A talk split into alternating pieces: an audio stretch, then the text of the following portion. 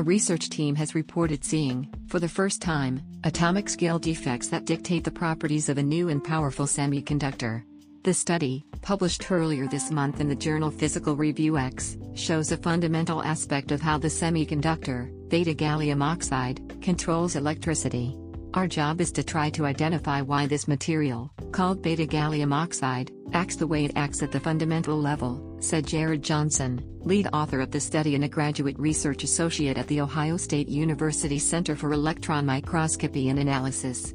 It is important to know why this material has the properties it has, and how it acts as a semiconductor, and we wanted to look at it at the atomic level, to see what we could learn. Scientists have known about beta gallium oxide for about 50 years, but only in the last several years has it become an intriguing option for engineers looking to build more reliable, more efficient high-powered technologies. The material is especially well suited for devices used in extreme conditions, such as in the defense industry. The team has been studying beta gallium oxide for its potential to provide high density power.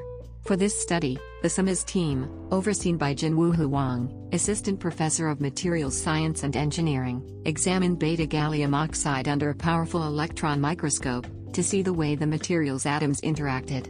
What they saw confirmed the theory first hypothesized about a decade ago by theorists. Beta gallium oxide has a form of imperfection in its structure, something the team refers to as point defects, which are unlike any defects previously seen in other materials. Those defects matter, for example, they could be places where electricity could be lost in transit among electrons. With proper manipulation, the defects can also provide opportunities for unprecedented control of the material's properties.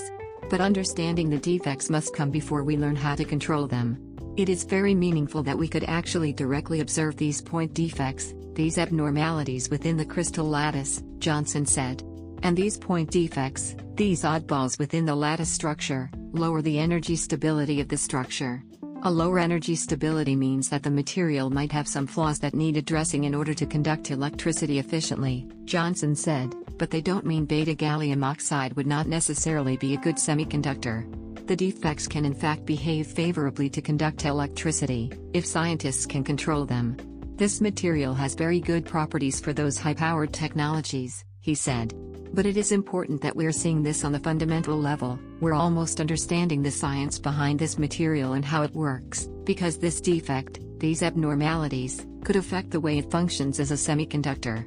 This work was funded by the U.S. Department of